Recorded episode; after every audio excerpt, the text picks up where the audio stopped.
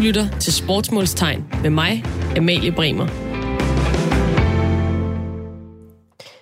God aften og velkommen til Sportsmålstegn. Det her det er programmet, hvor vi stiller spørgsmålstegn ved sportens verden og stiller os selv og hinanden de nødvendige spørgsmål, så vi kan blive klogere på, hvad i alverden det er, der foregår derude med sport. Jonas Neivald, du er med os igen her til aften. Du er dagens hushistoriker. Du er, ja, du er historiker, det siger næsten sig selv. Øh, du har studeret både historie og italiensk, og så er du ligesom jeg kæmpe sportsfan. Velkommen til. Tak Mange fordi du tak. vil være med. Og øh, ja, alt vel hos dig. Det går super. Det går super. Det går super. Det er en god start. Er du, er du klar til at lade din øh, hjerne spinde, spinde dig ud af over øh, alting sport? Den er klar til at freestyle derudad, så det er kun godt. Det er øh, helt fremragende. Jeg er øh, rigtig glad, fordi du er med. Lad os øh, komme i gang. Radio 4 taler med Danmark. Her i øh, Sportsmålstegn, der tager vi både store og øh, emner op. Som sagt, vi beskæftiger os med øh, alt inden for sportens verden. Det kan være fodbold, og det kan være den ædle sportsgren pind. Øh, nu skal vi tale om en sportsgren, som egentlig øh, i, i sit udgangspunkt er rimelig nichet, men øh, som vokser med rekordfart lige nu. Og det er øh, dart. Dart, det kunne øh, nemt ende i øh, samme kasse som øh, mange andre bodega-spil, sportsgren, øh, men øh, de gode folk i øh, dartverden, de har alligevel fået hul på bylden med nogle fede tv-transmissioner af deres turneringer, masser af tilskuere live, og nogle rigtig store og interessante stjerner, der tegner sporten. Det lyder som en hver nichesportsdrøm, og derfor så kunne jeg rigtig godt tænke mig at høre lidt mere om, hvad det er, de gode bagmænd og kvinder i øh, dartverdenen har gjort for at give sporten det boost, som vi alle sammen oplever lige nu. Øh, personligt så er det i hvert fald på min bucketliste at klemme ud som Super Mario og tage over og se øh, dart i Alexandra Palace i London, for det ser bare overdrevet sjovt ud. Øh, lad os lige høre, hvordan det lød forleden, da underdoggen Peter Wright, han vandt VM i netop Alexandra Palace. The two darter will be happy with that, but he won't be happy to see that All that. The bullseye, the big fish was almost snared in the opening set to win the opening set. There's no title bigger than this. And this time, Peter gets it right. It's all right on the night at the Alexander Palace. Michael Van Gerwen offers his hand, and in doing so, hands his world crown to Peter State by right. And in the world of Jonas, øh, der er fuld fart på øh, dart, som vi også kan, kan høre i det klip her. Hvad er dine øh, sådan, umiddelbare tanker omkring den her egentlig nichede sport? Udover at jeg er enig i, at det ser helt vildt sjovt ud at være med til et dartstævne, så, øh, så tænker jeg, at jeg gerne vil sammenligne dart med sportsgrene som boksning og skak. Fordi det er ligesom den rene nervesportsgren. Hvis man ser boksning som den rene fysiske sportsgren, mand mod mand, der er oppe og slås, og skak som det her hjernespil, mand mod mand, hvem, har, hvem er klogest til at flytte de her skakbrikker, så er alle de andre, alle andre ting er ligesom taget ud af ligningen med dart. Det er, hvem håndterer den her stresssituation, som man står i i finalen bedst, i øh, de vigtige pile, som man skal ud og kaste her. Øh, så på den måde så er det en ren sportsgren, hvor et, fæ- hvor et fænomen som held er taget ud af ligningen. Og på den måde er det jo meget fascinerende at se på også. Og øh, en af dem, som øh, helt sikkert kan gøre os øh, klogere på, hvad det er for en udvikling øh, Dart er inde i lige nu, det er dig, Henrik Vestbo. Du er formand for Dansk Dartunion. Ja, det er korrekt. Øh, Dart, det er jo sådan, som vi lige øh, sagde i vores indledning her, det er jo nærmest blevet sådan et øh, fænomen de sidste par år. Kan I følge med i Dansk Dartunion? Ja, jamen det kan vi. Øh, det kan vi i den forstand, at vi øh, igennem de sidste øh, ja, 6-7 år har, har øh, forsøgt at, at bringe, hvad skal man sige, darten, øh, den organiserede dart i hvert fald i Danmark, øh, sådan lidt øh, op på, på nutidig niveau også i forhold til, til den elektroniske platform og sådan noget. Så, så vi er egentlig rimelig godt øh, rustet til at tage imod øh, alle de nye henvendelser, der kommer på grund af blandt andet det, du lige har, har, har ladet høre her i radioen, Peter Wrights øh, verdensmesterskab. Og ja, altså nu siger du, der, der kommer selvfølgelig flere. Altså, hvordan kan I ellers mærke, at interessen for dart, den stiger de her år? Jamen altså, vi kan jo mærke det på mange parametre. Vi, øh, nu nu øh, har jeg selv lige haft fornøjelsen af at være sammen med, med alle de andre øh, 62 øh, specialforbunds øh, formænd øh, her i Herning til, til det der øh, sportsgala, der var derovre. Mm. Og jeg tror da, uden sammenligning, jeg var den formand, øh, som havde flest henvendelser fra, fra, fra alle de andre formænd, der synes det var helt Sådan. fantastisk, det vi oplevede, og de er jo lidt misundelige på, på det her mediecirkus, der er omkring darten lige nu. Ja, det, det, det kan man da godt forstå, fordi det er jo en hver øh, nichesport eller specialforbund, som du siger. Det er jo en hver øh, specialforbunds våde drøm at opleve det, som I oplever lige for tiden. Jamen, selvfølgelig er det det. Altså, øhm, der, der, det, det er selvfølgelig altid lidt svært at, at trænge igennem som en nichesport, og, og normalt så er det jo håndbold og fodbold og tennis og de her store sportsgrene, der stjæler øh, medietiden og, og sendefladen på, på radio-tv. Men øh, nu er vi så kommet i en situation, hvor, hvor, øh, hvor vi kan måle os lidt med, med de store, og det, det er da rigtig skægt at, at være formand for, for, øh, for den lille pilekasterforening. Så. Selvfølgelig. Men hvad er det, som, øh, som Dart kan, tror du? Altså, hvordan kan det være, at I har fået hul på bylden lige nu? Jamen, der er jo øh, rigtig mange ting. Der er der jo en utrolig social sport. Øhm, det er klart, at, at vi er også bevidste om, at, at darten har sin oprindelse fra popkulturen, øh, og, og, og det gør jo, at det som udgangspunkt, det kan man også se med i sale, de fyldte sale med, med festklædte øh, mænd og høj stemning, at, at det er meget socialt, og, og, og man dyrker det jo øh, næsten som en fest. Og så har du så de her atleter, som virkelig, virkelig er professionelle og, og, og bruger øh, mange, mange timer hver dag på at, og, og dyrke deres sport. Og, og de to ting i kombination øh, med to spillere over for hinanden på en scene med et larmende publikum bagved og, mm. og, og 100 grader op på scenen og skal koncentrere sig om at at sætte de her pile inden for, for få millimeter, det er jo en ret stor fascination, og, øh, og, og, og derfor er der bare øh, en nem øh, sport at gå til. Øh, vi, vi fagner bredt, du kan dyrke den fra vugge til grav. Øh, der er ikke, øh, som det er i mange af de fysiske sportsgrene, øh, de store forhindringer øh, i, i forhold til fysikken, og, og det gør jo, at den, den tiltaler rigtig mange mennesker. Ja, fordi det, det er egentlig meget sjovt, du siger det, fordi at jeg kan jo godt komme til at tænke på, når man, når man kalder noget for en sport, så vil alle de der nej-hatte, de vil jo altid sige, åh, det er jo ikke fysisk, og det er jo ikke, og ja, ja. de står jo også der med deres øh, ølmave og så videre, og så videre. Ja, Men det er jo i virkeligheden også enormt inkluderende på en eller anden måde. Det er vel også noget af det, som der er fedt ved dart, at det, det er simpelthen for alle. Altså man behøver ikke at kunne løbe fire maratoner for at, at kunne være verdens bedste. Nej, og, og det er selvfølgelig klart, at, at øh, diversiteten i dart, den bliver jo så øh, af den grund øh, væsentligt større. Øh, dog kan vi se, Øh, mange af de nye typer, der kommer frem, er jo også øh, nogen, der tænker lidt mere i fysik, end man gjorde før, hvor okay. øh, altså, i dag har du har du nogle meget lange spilformater. Øh, det vil sige, at, at øh, det der med at løbe tør for, for, for, for, for krudt i løbet af sådan en kamp, det, det kan man mere i dag. Altså når de står deroppe i rigtig, rigtig lang tid på de her scener, så betyder den fysiske del lige pludselig også er noget. Så, så i dag er det jo ikke kun øh, halvgamle, tykke mænd, der står der. Der er det jo øh, en, en, en diversitet, øh, også inden for, for fysikken, vi ser. Ja, og hvordan står det til med dart? Altså nu siger du, det bliver mere og mere populært. Det giver næsten sig selv, mm. når det er så eksponeret. Men hvordan står det ellers til med, med dart i Danmark? Jamen, det står rigtig godt til. Altså, øh, der er jo en lidt øh, sjov størrelse, for den dyrkes jo øh, rigtig mange steder. Altså, du har selvfølgelig øh, værtshusene, hvor, hvor mange kender dart fra. Så har du boligforeninger, du har, du har arbejder i idrætten, du har... Øh, altså, vores del af den organiserede øh, del under Dansk øh, Idrætsforbund, mm. eller Danmarks Idrætsforbund. Og, og det vil sige, at vi har jo øh, vores grundstamme, der ligger ude i foreningslivet. Og det vil sige, at vi skal fagne øh, børnene og, og, og, og damerne og herrerne og de handicappede har vi med. Altså vi, vi har hele paletten, og så bliver ja. der så dyrket dart alle mulige andre øh, steder også, både mere eller mindre øh, organiseret. Så der er fuld knald på darten i dag, og lige nu det er der helt sikkert. Det lyder så fedt. Øh, og hvordan så, altså, ser I så nogle, nogle flere talenter, der popper op? Altså, hvornår ser vi en, øh, en dansker i Alexandra Palace? ja, Jamen altså, det er selvfølgelig øh, nogle gange øh, noget, de bliver, de bliver vi ofte stillet det spørgsmål, at, mm. at, at hvorfor er vi ikke med? Og det kan der selvfølgelig være rigtig mange årsager til. Øh, jeg tror tit øh, har det haft noget med at gøre, at vi, øh, vi måske ikke har haft dem, der vil øh, satse 100% på det, og det kræver det jo. Altså, øh, hollænderne og englænderne, de møder jo hver dag øh, de aller, allerbedste spillere, og, og det gør vi jo så sjældent herhjemme. Der står vi måske og spiller på et, et lidt lavere niveau. Øhm, altså vores elite her hjemme er simpelthen dygtig, men, men det er klart, når vi så skal måles med verdenstoppen, så mangler der lige lidt.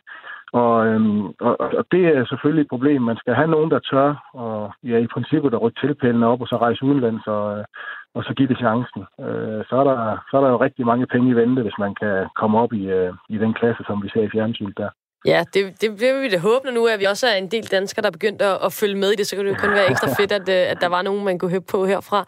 Ja. Øhm, tidligere i det her program, i, i en tidligere udgave, øh, der har vi snakket om sportsgren, hvor øh, mænd og kvinder, de kan konkurrere på lige fod. Og øh, ja. whoopty, så står øh, Fallon Sherrock øh, ved, øh, ved VM her og, og vinder som den første kvinde en, en kamp over en mand ved den turnering. Ja. Hvad, hvad er det, det gør ved, ved sporten? Jamen, det, altså, ja, bare det, jeg sidder og snakker med dig nu, er jo øh, blandt andet en udløber af det. Mm. Øh, det giver jo et, et, et, et fokus, som er ret interessant, fordi vi har, vi må jo indrømme, at, at, at der er en normalvis en, et, et, et ret stort spring fra, fra kvindedarten op til, til herredarten, når vi snakker i hvert fald den absolute top. Ja. Øh, og der er jo mange årsager til det, sikkert, men øh, jeg tænker egentlig lidt, øh, i og med at dartsporten har været en, en mandsdomineret sport, øh, og har været øh, en del af popkulturen i England, der har det måske per tradition igennem årtier mest været mænd, der mødtes øh, og, og dyrke sportsgrene. Det vil sige, at de er måske nogle årtier foran i forhold til, øh, hvor meget de har fået trænet, og hvor, hvor, hvor, hvor meget øh, fokus de har haft på, øh, på, på dartspillet. Og så kommer Fallon så, øh, nu her en 25-årig, øh, rigtig, rigtig sød pige. Vi kender hende jo. Hun øh, deltager jo øh, øh, hver år stort set i øh, Danmark Open Masters øh, oh, fedt. over i Esbjerg og øh, vandt sidste år øh, okay. derovre, og jeg har snakket med hende massevis af gange, og hun er super, super sød. Hun er nok, som man ser i fjernsynet, en meget øh, ydmyg og stille og rolig og næsten helt generet pige på 25 år, der enlig mor øh, fik en, en søn for ja, små fem år siden, og, og, øh, og har endda haft en nyresygdom og kæmpet rigtig meget med. Så hun har egentlig wow. haft alt imod sig, hvis man kan sige det, og så har hun alligevel formået øh, øh, ved skarp træning og fokus og øh, blive øh, en af verdens allerbedste dartspillere, som så lige pludselig kan begå sig hos mændene. Og det siger jo mig lidt om, at, at det drejer sig vel egentlig bare om træning og fokus og, og, og, og gøre det, der skal til. Så kan det jo egentlig være lige meget, om man, om man øh, er mand eller kvinde inden for darten. Øh, så det håber jeg da, øh, at, at man vil se nu, at, at der vil være nogen, der, der tager den stafet op i hvert fald. Fantastisk. Det, det er jeg i hvert fald også øh, rigtig glad for at høre. Ja. Øhm, noget af det, som jeg, også, som jeg også snakkede lidt om i starten, det er noget af det, som virker rigtig tiltrækkende på mig ved dart. Det er den her stemning, der er øh, inde, i, øh, inde i de øh, sale, hvor, at, øh, hvor der bliver spillet. Det ser jo fuldstændig vanvittigt ud, når de sådan filmer ud over tilskuerne. Så er der jo folk, der er klædt ud som kyllinger og Super Mario og øh, ja. i, hvad hedder sådan nogle som brev og, og, og alt muligt. Altså, det, og så er de jo også voldsomt beruset, mange af dem øh, ser det ud til. Så det virker generelt som, som om, det er sådan en, en rimelig fed fest at være til dart. Men jeg tænker jo også, det kan måske også være lidt svært at balancere mellem den her en, en lidt smal sti måske mellem rigtig sport i godsøjen og så, og så den popkultur, som du også snakker om? Jo, men, jo, men det er det jo. Altså, øhm, det, det vil det jo alle dage være. Øh, vi, vi har jo slidt med det i mange år. Vi, øh, vi gør jo rigtig meget i den Union for at, at, at holde ting adskilt, fordi mm. vi, øh, vi synes, det er dejligt, at man har øh, bredde kulturen ind over med altså popkulturen. Det er jo det, der giver øh, diversiteten og stemningen og, og, og alle de her ting, og det alt er godt der. Øh, men vi skal selvfølgelig kunne adskille tingene, når vi snakker juniorer, der skal være nul tolerance, og når vi snakker elite, der skal også være et andet øh, øh, regelsæt, om ikke andet så moralsk i hvert fald, mm. øh, i, i forhold til det. Så det er selvfølgelig altid en balancegang. Men, øh, men lige præcis øh, det, du ser i fjernsyn her, og det, vi kan øh, på den konto, er jo også det, der gør os interessante øh, langt de fleste sportsgrene er jo i dag så politisk korrekte, at man næsten ikke kan holde ud at se de der øh, nedtagsudsendelser, fordi ja. det er jo en stor gang ligegyldig ævel, de står og siger, når de skal interviewe. Og, øh, og et eller andet sted, så, så tror jeg, at, øh, at det tiltaler rigtig mange mennesker, at vi er så en lille smule politisk ukorrekte og godt tør at, at, at træde lidt ved siden af den her korrekthed, der, der, der er i dag. Og, og det skal vi jo det skal vi bygge på. Det er jo noget, der gør os øh, spændende at lege med, og, og, men, men det forpligter selvfølgelig. Vi, øh, vi er forpligtet, når vi, når vi afholder vores, øh, vores øh, stævner herhjemme også, hvor vi blander unge og gamle og bredde og elite sammen, så har vi nogle forpligtelser over for hinanden til at, at håndtere den øh, situation, der kan, kan, kan komme, når folk de får lidt for meget at drikke. Og så, øh, så lige til sidst, øh, ham her Peter Wright, som vi hørte øh, et klip mm. med, som lige har vundet det her, ja, uofficielt er det vel i virkeligheden PDC World hen over julen. Han ser jo altså helt vild ud, og for dem, der ikke har set ham, så har han sådan hanekam-agtig. Og så ved siden ja. af sin hanekam, jeg kan næsten ikke beskrive det, der havde han så, i hvert fald da han spillede sin finale, sådan en form for simili-sten besat slange på sin isse. Ja. Er, det, er, det, er det nogenlunde... Ja, det er rigtigt. Det ja, rigtigt. altså det, det ser er, voldsomt ud. Han også kaldt uh, Peter Snakebite, right? Ja. Og, øh, og, det er hans kone, som er øh, frisør, som, som sætter, som sætter kostume på ham hver gang, og det vil sige, at hver gang han træder ind på scenen, så har han øh, en ny farve hanekam og en, en ny farve slange på, og, og så en eller anden form for, for øh, beklædning, som er, passer i farverne til det, og det er jo vanvittigt øh, underholdende at se på, og han er, når han kommer ind på scenen, så har han jo sådan en, en, en, en walk-on-sang, hvor han får publikum med op, og han danser hen over scenen.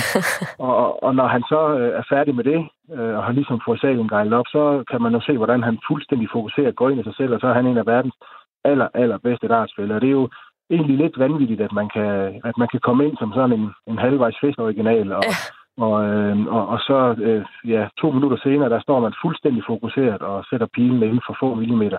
Han er, det, det er vildt, de kan det der. Det, jeg tror, når folk har, har prøvet at spille dart, øh, selv i trygge, stille og rolige mm. omgivelser, mm. hvor der ikke er nogen, der larmer, hvor svært det er, og så prøv lige at gang intensiteten og nervøsiteten og, og presset med, med, med flere tusind. Ikke? Det, det er helt vildt, hvad de kan, de der øh, spillere der.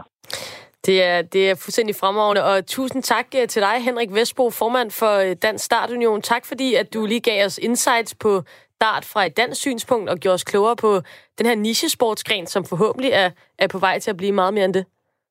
Jamen, uh, tusind tak, fordi jeg måtte være med. Og uh, bare lige som afslutning kan jeg sige, at hvis man gerne vil uh, opleve darten, så har vi noget, der her Dartens Dag her i starten af februar, hvor man kan gå ind uh, på det, der her dartensdag.dk, og så holder mange af klubberne åben.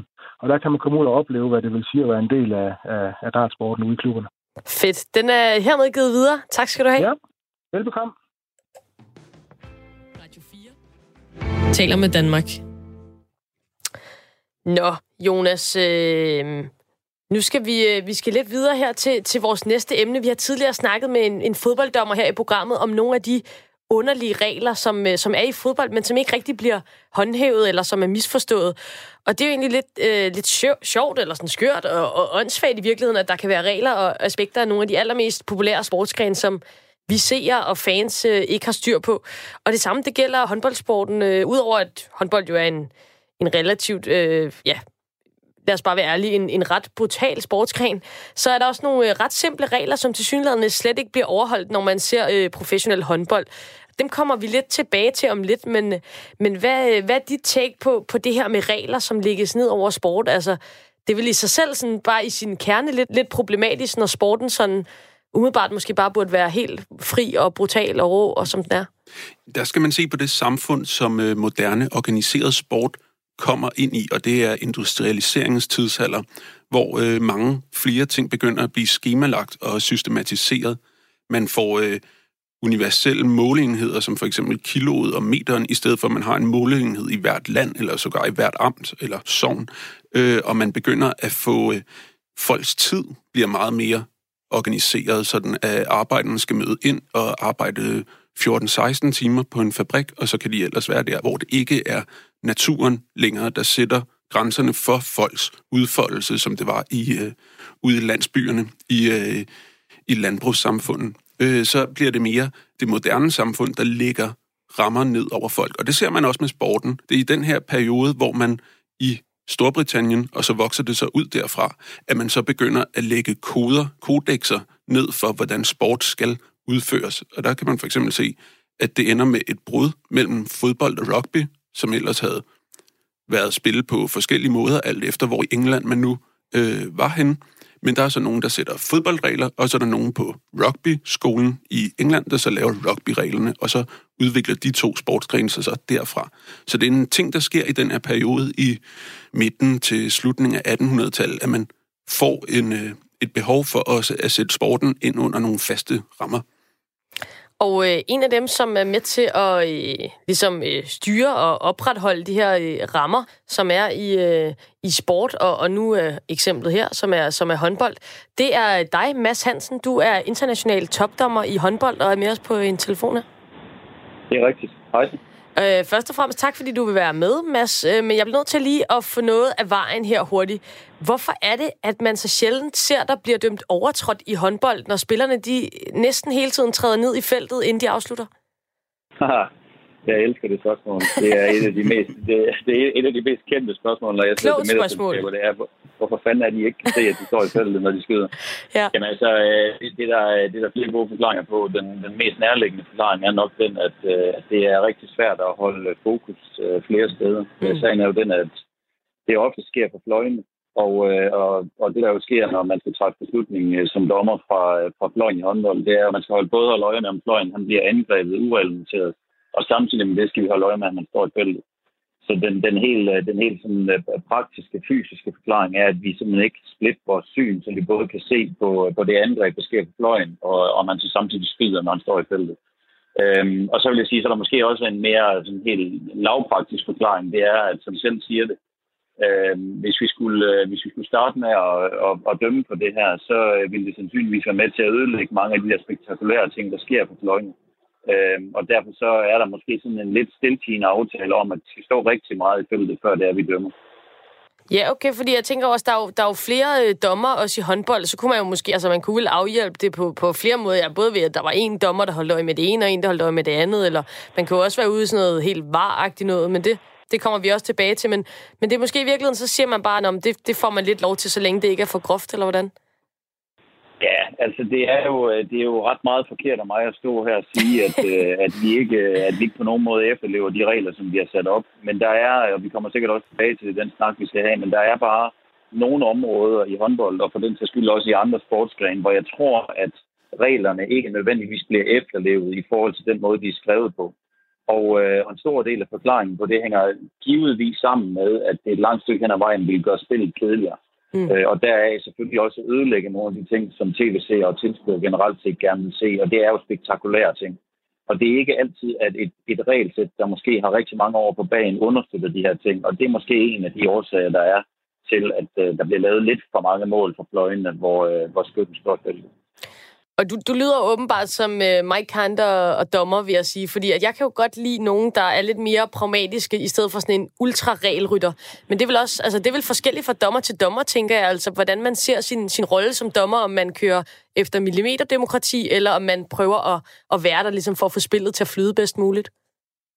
Altså, det er skal der ingen tvivl om, men øh, jeg tror så samtidig også, at øh, hvis man... Øh, hvis man går meget ind på millimeterdemokrati, så er, har man nok ikke rigtig nogen vej igennem, øh, igennem vores system. Og det er altså øh, hverken i håndbold eller i fodbold eller i andre idrætsgrene, der ligesom minder om de her sportsgrene. Øh, jeg tror, at det der, gør, øh, det, der gør den gode dommer, øh, handler ikke ret meget om regler, men handler om alt det andet end, end reglerne. Og det, det specielt, øh, eller det, det kommer specielt til omkring kampledelser, når vi snakker omkring kommunikation og alle de her forskellige ting. Det er i virkeligheden det er det aller, aller vigtigste i forhold til at lede noget, der er så, så adrenalin-tændt øh, som, som håndbold der. Jamen, det, det giver mening, og det er jo også det, man, man tit hører i forhold til, til det her med, med kommunikation, der er så vigtigt. Øhm, hvordan, hvordan er det som håndbolddommer? Øhm, oplever I på samme måde som, som fodbolddommer, at, at folk sådan er efter jer, efter kampene osv.? Altså, øh, det siger sig selv, at vi er et øh, folkefærd, som, øh, som måske har visse masochistiske tendenser. og og det, det er klart, at vi jo vi skiller jo vandene, og, og, og vi vinder jo aldrig rigtigt, vel? Øh, ligesom, øh, ligesom holdene gør. Men, øh, men jeg vil sige, at øh, når, man, når man opererer på, på det niveau, som vi nogle gange opererer på, så er der jo en forståelse af, at øh, dommerne er et, øh, jeg vil ikke kalde det et nødvendigt onde, men i den, i, men i den grad bare er en del af den rammesætning, der er i forhold til at afvikle en håndboldkamp. Mm. Øhm, så, så det betyder jo også, at øh, selvom at der sindene kan være i kog, og der kan være utilfredshed efter kampene, så er vi jo alle sammen i den samme båd og forsøger alle sammen at trække i den retning, hvor vi afvikler vores produkt på bedst mulig vis. Og så øh, den her med, øhm, med, at spillerne må gå maks tre skridt, mens de, de holder bolden. Det virker sådan for det utrænede øje, også som om, at den bliver kørt lidt øh, laissez-faire. Er det rigtigt? Altså, det kan jeg jo kun sige, at, øh, at det her med tre skridt i håndbold er nok en af de aller, aller sværeste regler overhovedet at efterleve. Ja. Fordi at øh, dem, der har siddet bag en tv-skærm eller har siddet i en halv og set en håndboldkamp, vil udmærket vide, at det er umuligt at tælle tre skridt.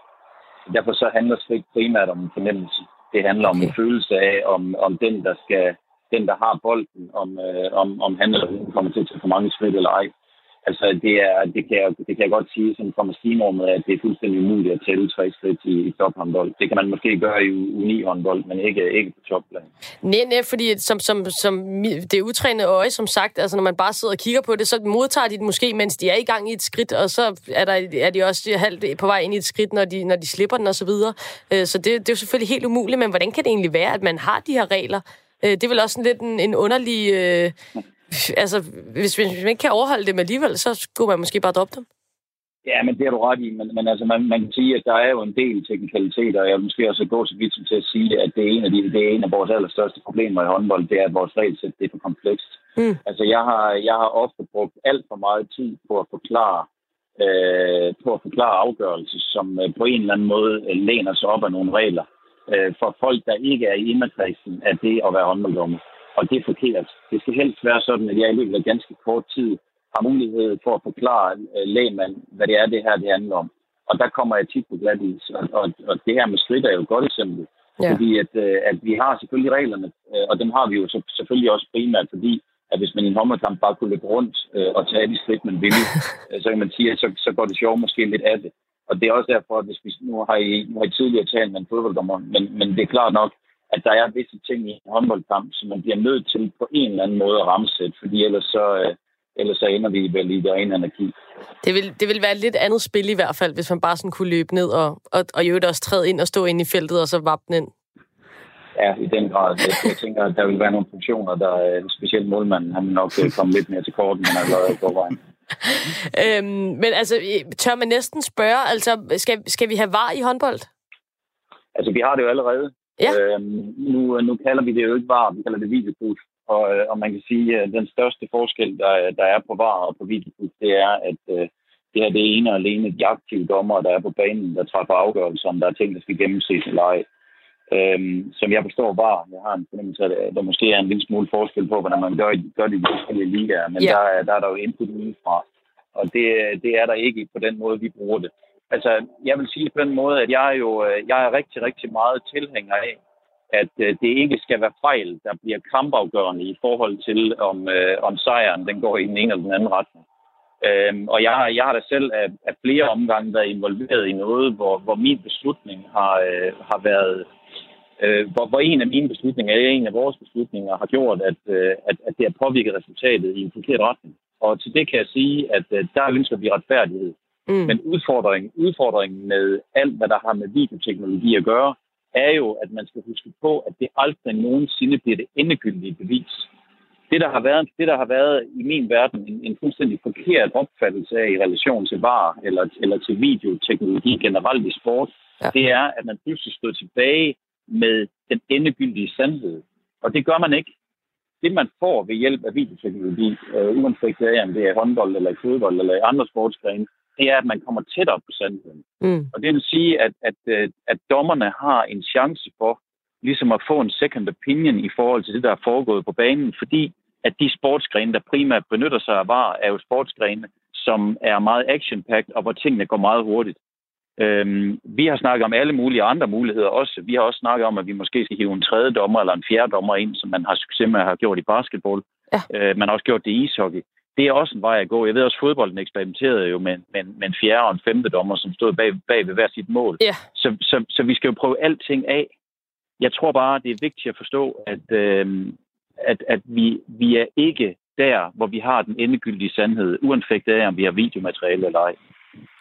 Nej, man kan jo også sige, altså, det, det, det troede man ligesom, man skulle have med var, men så var det jo noget med, at så var der et, en frame, og så var der en armhule, og så var der en... Så diskussionen stopper jo aldrig, men jeg tænker, som dommer må det jo være rart i hvert fald at vide, at man får den hjælp, man skal have, når nu at, at folk jo også er på nakken af jer, hvis I kommer til at tage den forkerte beslutning. Ja, men det, det, det, er, det jeg kan sige, jeg synes jo, at hele den der diskussion omkring offside øh, og var er jo lidt, er jo lidt uh, interessant, fordi at, uh, ikke fordi vi overhovedet skal tale om det i dag, men det er bare lige byde ind med der, det er jo, at, at jeg synes jo, det, det er lidt interessant det her med, at der, der er nogen, der vil argumentere for, at man, at man, at man gerne må være lidt offside. Altså det svarer jo til at sige, at man også godt kan, at man også godt kan være lidt gravid. Det kan man jo ikke. Altså jeg, jeg, jeg, synes jo, jeg synes jo et langt stykke hen ad vejen, at det er meget, meget nemmere at trække grænsen med 0. Men, men, øh, men, men det, det, det er min egen helt personlige holdning. Men, men, men du siger det, jo så alligevel, at man gerne må stå lidt i feltet. Ja, men, men jeg synes ikke, man kan ikke, man kan ikke nødvendigvis, man kan ikke nødvendigvis sammenligne de to ting. Fordi Nej. jeg synes jo, at der er offside i fodbold svarer lidt til, om bold er inde eller ude tennis. Altså, ja. udfordringen ved vores, ved vores sport og ved fodbold, for den sags skyld også, det er, at den er behæftet med skøn. Den er behæftet med skønsafgørelser. Mm. En tenniskamp eller en badmintonkamp, hvor man også har brugt videoteknologi længe, er ikke behæftet med skøn i forhold til ind og ude. Altså det, det er jo op, det er fuldstændig objektive kriterier, og der kan man sige, at der giver videoteknologi jo rigtig, rigtig god mening, ja. fordi der har du sandheden. Og specielt hvis man har et, et system, som man har i tennis, hvor man har det her Hawkeye-system, som ned på millimeter kan sige, om bolden den ene eller ude. Men, men den store charme ved fodbold og håndbold og basketball og de andre holdsportsgrene er mm. naturligvis, at der er nogle ting, der beror sig på skøn. Og det er måske også det, der øh, har været så vanvittigt i fodbold. Det har jo været, at, det har, at der er nogen, der, der står tilbage med følelsen af, at man har, man, har, man har kvalt den her charme, der nogle gange har været forbundet med, at dommeren også laver fejl og laver, og laver forkerte skøn. Øhm, og, og det er selvfølgelig en knivsag at gå på, men, men for enden af dagen kan jeg bare sige, jeg er primært tilhænger af, at kampafgørende ting, de skal opdages, hvis man kan. Jamen ved du hvad, øh, Mads, øh, det var super interessant at få også få en, en håndbolddommers øh, perspektiv på det, nu har der været så meget snak om, om fodbold, men det er jo selvfølgelig en, en debat, som pågår i, i rigtig mange sportsgrene. Så Mads Hansen, du er international håndbolddommer, tusind tak, fordi du var med her. Det var så lidt. Jonas, øh, som vi lige rundede af med her, altså hjælpemidler til dommerne og alt det her med regler, der skal ligesom tages ud i aller yderste potens, sort og hvidt, et skøn osv. Øhm, var og, og, og videohjælpemidler, det er vel også noget, der sådan, kan gå ind og rode med, med selve spillets ånd og, og sjæl langt hen ad vejen. Øh, er det en god eller en, en usund udvikling, synes du? Jeg synes i princippet, det kan være en god udvikling, hvis det, som dommeren siger, hjælper med at få de rigtige afgørelser igennem. Jeg tror, jeg tror, var diskussionen i Danmark er rigtig meget påvirket af, at der er mange øh, fodboldfans, som kun ser Premier League-fodbold, hvor mm. det er blevet implementeret på en ret uigennemsigtig måde. øhm, hvis det var en sød måde at sige det på. Ja, øh, hvis man ser noget italiensk fodbold for eksempel, så er det altså implementeret på en måde, der giver mere mening med, og der kommer også hurtigere beslutninger, og dommerne er ude og kigge på den her sjove lille skærm, de har. Øh, og så der er en form for øh, kontakt til publikum over, om, at nu sker der noget, og det rent faktisk er dommeren, der tager stilling til det, i stedet for, der sidder nogen i en vogn i Moskva, eller hvor de nu sidder, og, øh, og, og siger, hvad dommeren skal sige. Øh, så, eller hvad dommeren skal dømme. Så jeg, mm. altså, jeg tror, den er meget præget af, at der er mange, der kun har set engelsk fodbold. Radio 4 taler med Danmark. Vi er i fuld gang med sportsmålstegn her på Radio 4. Mit navn er Amalie Bremer, og det her det er programmet, hvor vi undrer os løs over sportens forunderlige verden. Jonas Neivelt, du er vores hushistoriker i dag, og øh, nu skal vi til et emne, der har sit udspring i 1968. Vil du ikke øh, lige tage os øh, igennem, hvad det var, der skete for øh, god gamle Dick Fosbury dengang? Jamen, Dick Fosbury, en amerikaner, han vandt øh, OL-guld i højdespring ved at bruge en ny teknik, som man ikke havde set før. Altså før der hoppede folk over det, den her bare, øh, overliggeren, den hoppede de over på alle mulige måder, med sådan saksebenene henover, eller sådan lave en koldbøtte henover på mange forskellige måder. Men han, han hoppede simpelthen med ryggen til og landede på nakken. Det hjalp også, at man havde fået nogle tykkere madrasser i mellemtiden, så det gjorde lige så ondt at lande på nakken, når man fra 2,5 meters højde. Øh, og på den måde, så fik han simpelthen revolutioneret højdespringen, som gjorde, at man kunne hoppe højere, end man havde kunnet før. Og ja, på en eller anden måde, så var det jo at opfinde en dyb tallerken. Der var bare ikke nogen, der havde tænkt over det. Så. Og øh, ja, det, at opfinde en dyb tallerken, det var det, jo, det var det jo bestemt. Altså alle andre højdespringere, de har gjort det øh, lige siden. Øh, men nu er det ved at være noget tid siden, at vi sidst har set en, en fysisk udvikling i sport ala øh, Fosbury Flop. Så øh, derfor så øh, tænkte jeg, at vi skulle spørge en af dem, som arbejder professionelt med hele tiden at udvinde den allerbedste præstation. Og øh, det er blandt andet dig, øh, Andreas Top Adler. Du er præstationsingeniør i Team Danmark. Og ja, præstationsingeniør, det er en rigtig jobtitel. Det er, det er korrekt, ja. Det, øh, det lyder altså virkelig fornemt og også lidt indviklet. Kan du tage os hurtigt igennem, sådan, hvad, hvad laver en præstationsingeniør? Øh, jamen, jeg er så privilegeret at få lov til at, øh, at supportere alle vores øh, danske olympiske atleter og træner i forhold til test og, og, og valg af udstyr, og til dels også udvikling af, af udstyr, specielt for nogle af de, altså nogle af de discipliner, hvor der er sådan er udstyr involveret, det vil sige cykling, sejlads, kajak, roning og den slags. Øh, og der, øh, der er jeg blandt andet med inde og, og, og ligesom fintune de små detaljer. Altså hvis vi kan finde 100 del her og der, så, øh, så er det noget, vi er meget øh, interesseret i. Og øh, ifølge dig, hvad, hvad bliver så den næste åbenbaring inden for sport eller Fosbury Flop? Altså, jeg, jeg, jeg tror, det her med, med de sådan store bevægelser, altså sådan rent øh, kropslige bevægelser, øh, der, der tror jeg, at der er andre steder, hvor, hvor der sker nogle sådan de springende punkter øh, før det. Altså, vi har jo set over, over tid, øh, hvor det måske lidt mere at, at teknologien, det vil sige udstyr, øh, der ligesom giver de her spring. Øh, der har været flere eksempler her. Øh, for nogle år siden var der den her meget specielle svømmedragt, som, øh, som helt klart gav en, en fordel mm. øh, for svømmerne, som jo er blevet øh, efterfølgende blevet øh, forbudt. Ja. Øh, så er der en stor diskussion i øjeblikket omkring sko. Den, øh, øh, der er sikkert mange af jer, der er bekendt med, at øh, der er et af de store skofirmaer, øh, der har udviklet en sko, som alle de her langdistanceløbere løber i. Og der er der lidt diskussion om, om, om den giver for meget fordel.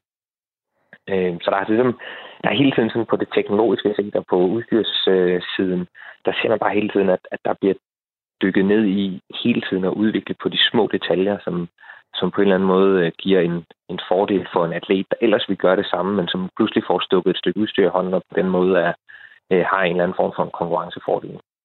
Øhm, men nu sidder du med, med flere forskellige øh, sportsgrene, en bred vifte af forskellige sportsgrene. Hvad, hvad er ifølge dig sådan den mest oplagte sportsgren i forhold til at, at blive revolutioneret af en ny teknik eller teknologi?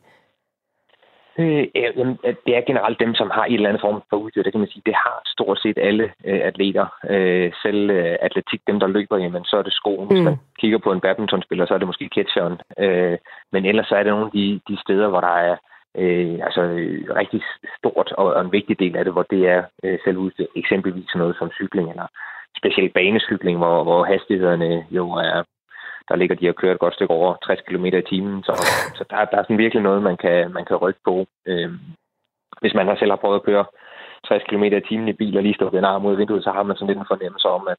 Øh, der er fart på. 60 km. Ja, der, der, der er i hvert fald noget her, der, der er en modstand, man ligesom skal op imod. Mm.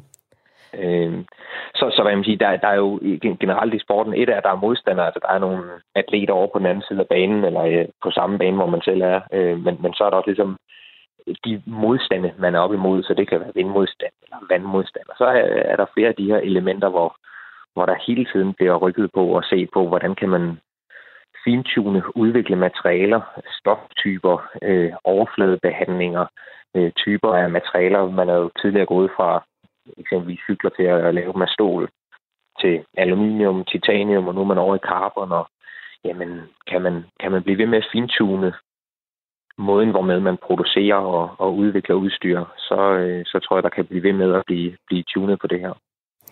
Og nu, nu er du selv inde på, på den her svømmedragt, som så faktisk blev forbudt igen. Øhm, det, det er jo så et meget godt eksempel på en måde, man kan håndtere det på, når der sker sådan et, øh, et stort skred i en sportsgren. Altså, hvad, kan du komme lidt mere ind på, hvad, hvad betyder det for, for sportsgrenen, når, når der sker de her store udviklinger på en, en gang?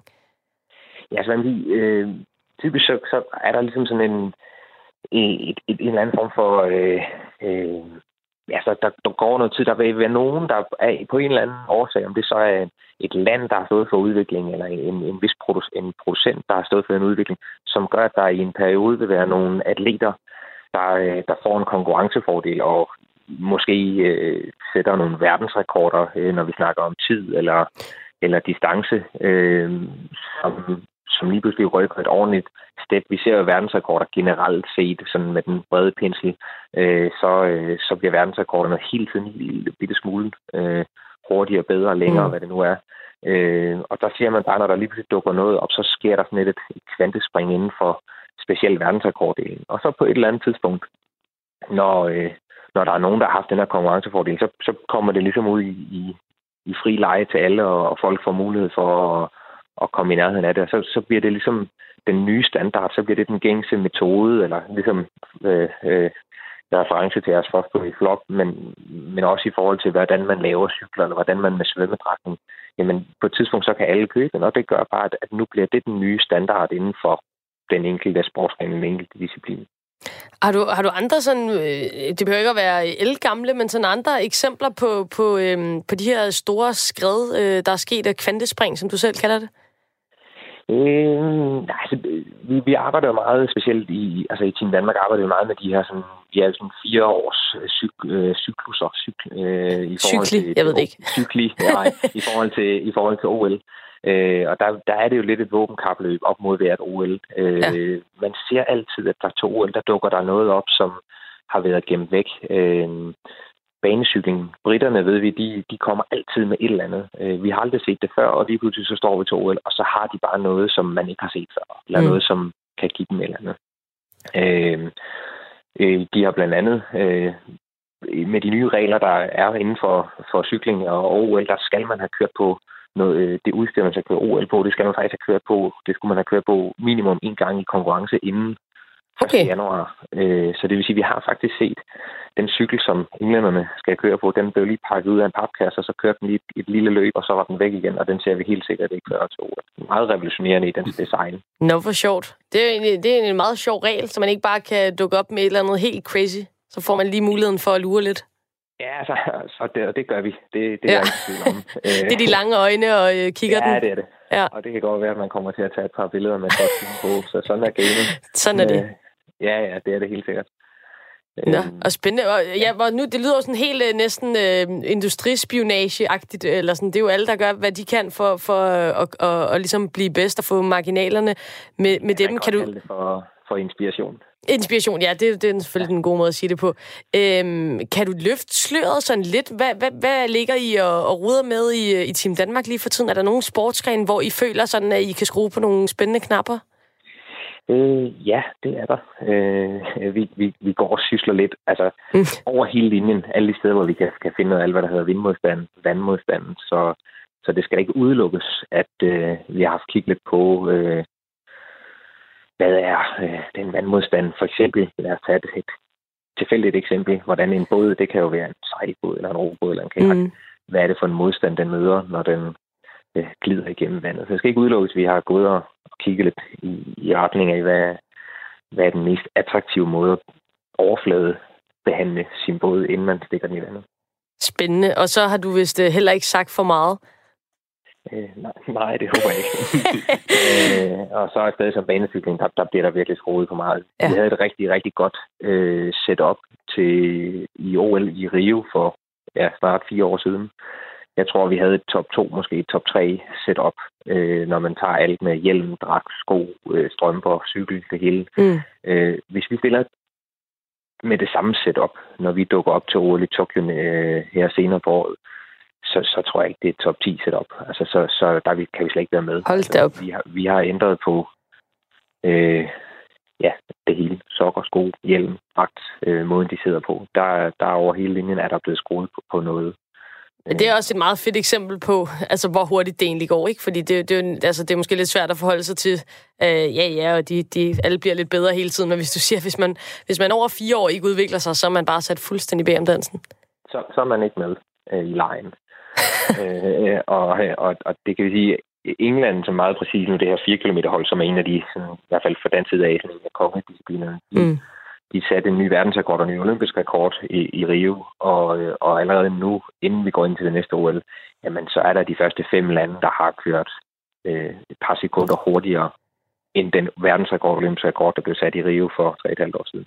Så det siger lidt om, at, ja. at hvis man vil være med i lejen, så, så skal man altså øh, så skal man så tidligere op, og man kan være med på, på alle de øh, små parametre, man kan skrue på. Og så er det jo øh, rigtig godt, at vi har sådan nogen som dig, Andreas øh, Top Adler. Du er præstationsingeniør hos Team Danmark, og vi blev altså voldsomt meget klogere på, øh, hvad det er for nogle øh, bitte små knapper, I går og skruer på inde hos jer, og, og hvor vågen man egentlig skal være for at, at følge med i sportens verden. Tak skal du have, fordi du var med her. Jamen, I er meget velkommen. Jonas, det, det er jo interessant at høre det her med, med sportens udvikling. Altså øh, fire år imellem øh, et OL. Hvis man ikke arbejder stenhårdt og har præstationsingeniører og bio, dudelut og det ene og det andet, så er man simpelthen så er man bare ikke med. Øhm, hvad, hvad gør det ved, ved sporten, at øh, der sidder så mange øh, forskellige, meget, meget professionelle mennesker og regner helt præcis på de her optimale præstationer? Ja, nu skal man aldrig sige aldrig, men hvis man vender tilbage til det, vi startede med, det her Fosbury Flop, så betyder det måske, at vi ikke ser den her øh, udvikling, hvor der er en, der til synlædende bare opfinder den dybe tallerken og finder ud af en helt ny måde at gøre tingene på. Det er mere nogle små øh, fremskridt hele tiden, fordi der netop sidder de her præstationsingeniører og kigger på, hvordan man kan forbedre lidt, få en lille fordel, det der hedder marginal gains, som man snakker meget om i især cykelsporten.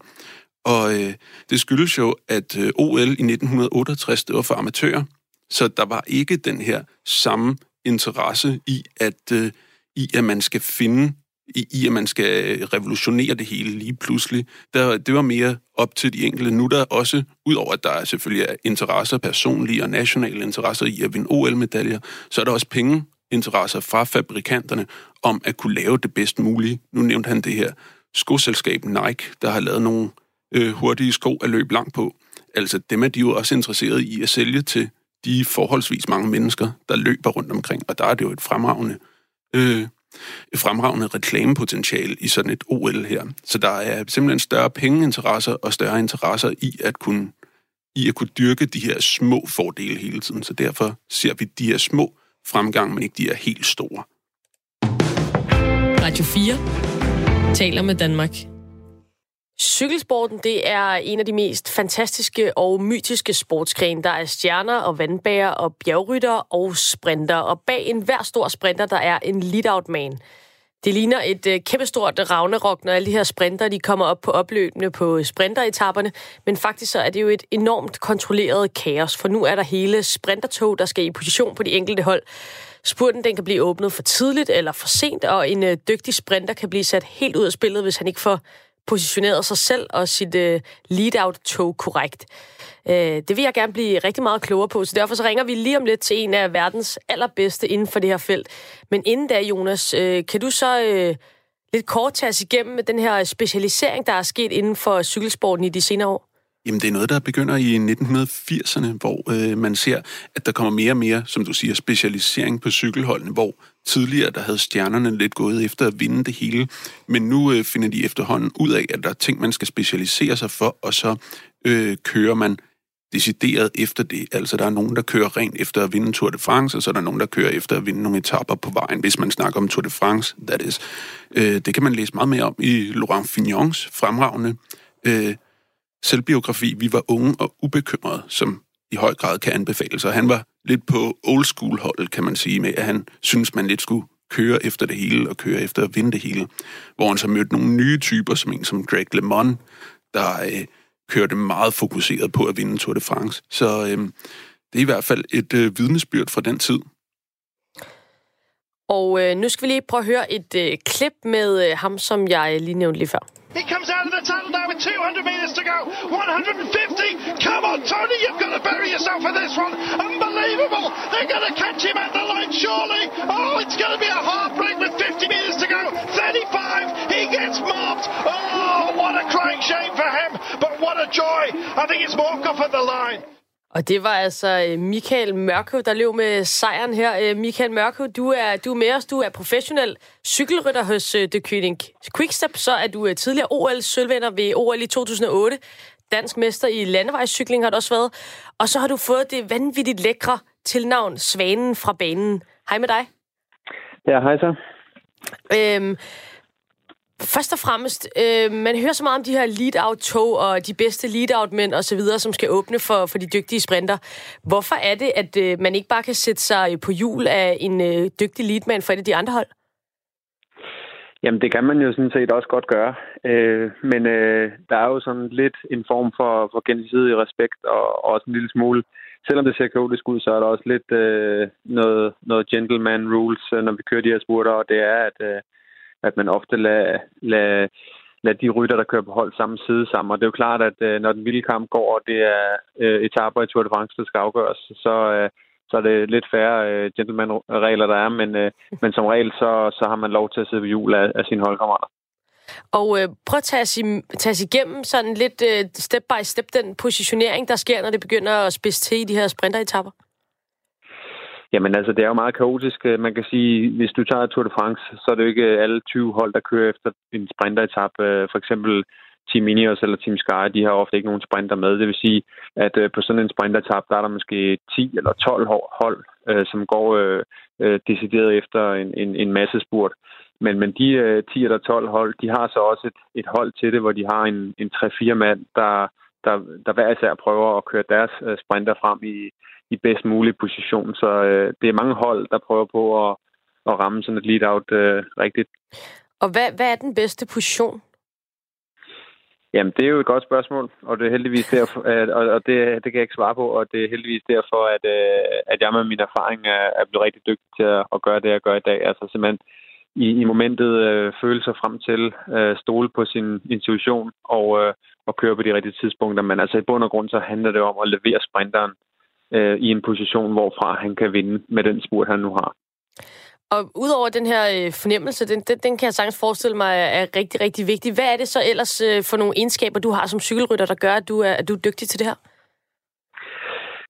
Jamen altså, med, med min erfaring, så har jeg jo lært at, at læse de her spurter, og øh, de fleste gange går det godt. Nogle gange så fejler man og, og bliver lukket. Og øh, jamen, vi kommer jo ind mod mål. Øh, det er et, et spørgsmål om også at have studeret øh, ruten på forhånd, så man ved, om der er eventuelt sving, om vejen den måske bliver lidt smallere, eller måske den bliver lidt bredere med en kilometer til mål, så man har mulighed for at, at rykke frem i feltet. Det kan være ganske få øh, meters forskel, der kan gøre, om der er plads eller der ikke er plads. Og øhm, jamen, så er det jo noget med også at holde øje med, hvordan de andre hold er organiseret, og, øh, og prøve at, at udnytte dem en lille smule. Måske øh, få et andet hold til at, at starte deres spurt for tidligere og så lukrere på det. Og øh, altså, du, du sagde selv, at, øh, at det kunne være ret øh, kaotisk. Jeg tænker, der er sindssygt meget øh, larm fra publikum, og der er masser af rytter og hold, der vælter rundt øh, på kryds og tværs af hinanden. Altså, hvordan kommunikerer man med sine holdkammerater i sådan en situation her? Ja, men det er næsten umuligt. Altså, det er et spørgsmål om at have, have kørt rigtig meget sammen, og derfor så for os, der skal køre de her spurter, der skal også køre rigtig mange øh, løb sammen inden i det eventuelle Tour de France for at, at kende hinanden godt nok til at vide, øh, hvor, hvor, hvornår skal man starte en spurt, og hvad kan sprinteren forvente mig i forhold til, når jeg starter min spurt. Fordi når man sidder i sådan en Tour de France-final, det kan være på Champs-Élysées, som du siger, så er der så meget larm, så der, man kan overhovedet ikke øh, øh, kommunikere hverken den ene eller den anden vej. Og selvom sportsdirektøren, han måske prøver at sidde og sige noget på radioen, så kan du heller ikke høre det, fordi der er så meget larm. Øh, og det er meget kaotisk. Så det skal være sådan, det skal være altså, gennemtrænet og, og fungere på instinktet.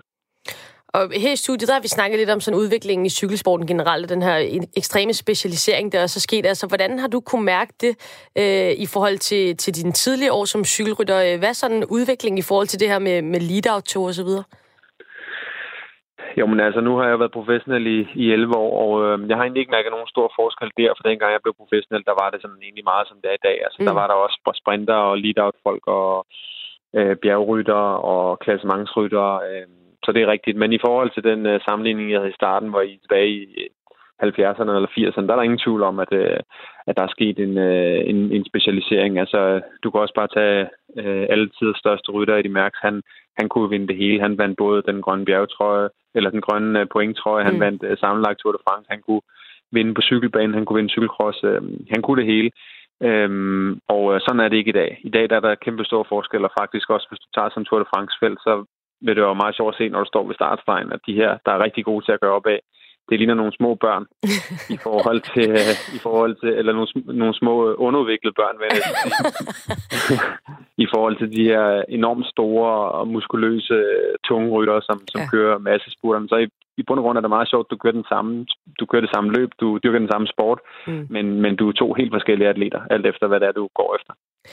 Og så øh, lige her til allersidst, øh, du sagde selv, at øh, de her gentleman rules, som der selvfølgelig er, de kunne godt ryge lidt over, over bord, hvis man sidder på Champs-Élysées på de sidste 500 meter. Altså man ser jo nogle gange, at rytterne de nærmest stanger hinanden med hjelmen, eller lige frem slår ud efter hinanden. Er det noget, som du har oplevet? Ja, det oplever hver dag, når vi kører masse spurter. Altså, det er sådan en, en, en hård, fin balance. Jeg vil sige, når vi kører på World Touren, så er det de samme rytter, vi konkurrerer mod gang efter gang. Så mm. derfor så er der også en form for gensidig respekt. Men det er jo klart, at nogle af de her, at, at, at, altså de, de mest prestigefyldte spurter, som for eksempel på Champs-Élysées, der ved man godt, at når vi kommer derind, så, øh, så kan det godt være, at man har siddet og snakket sammen for et par timer siden på etappen, og godt kunne blive enige om, at, øh, at det havde været et hårdt Tour de France osv. osv. Men det er glemt, når man kommer ind på Champs-Élysées, så gælder det om at komme først i mål. Også selvom man skal køre imellem et andet hold.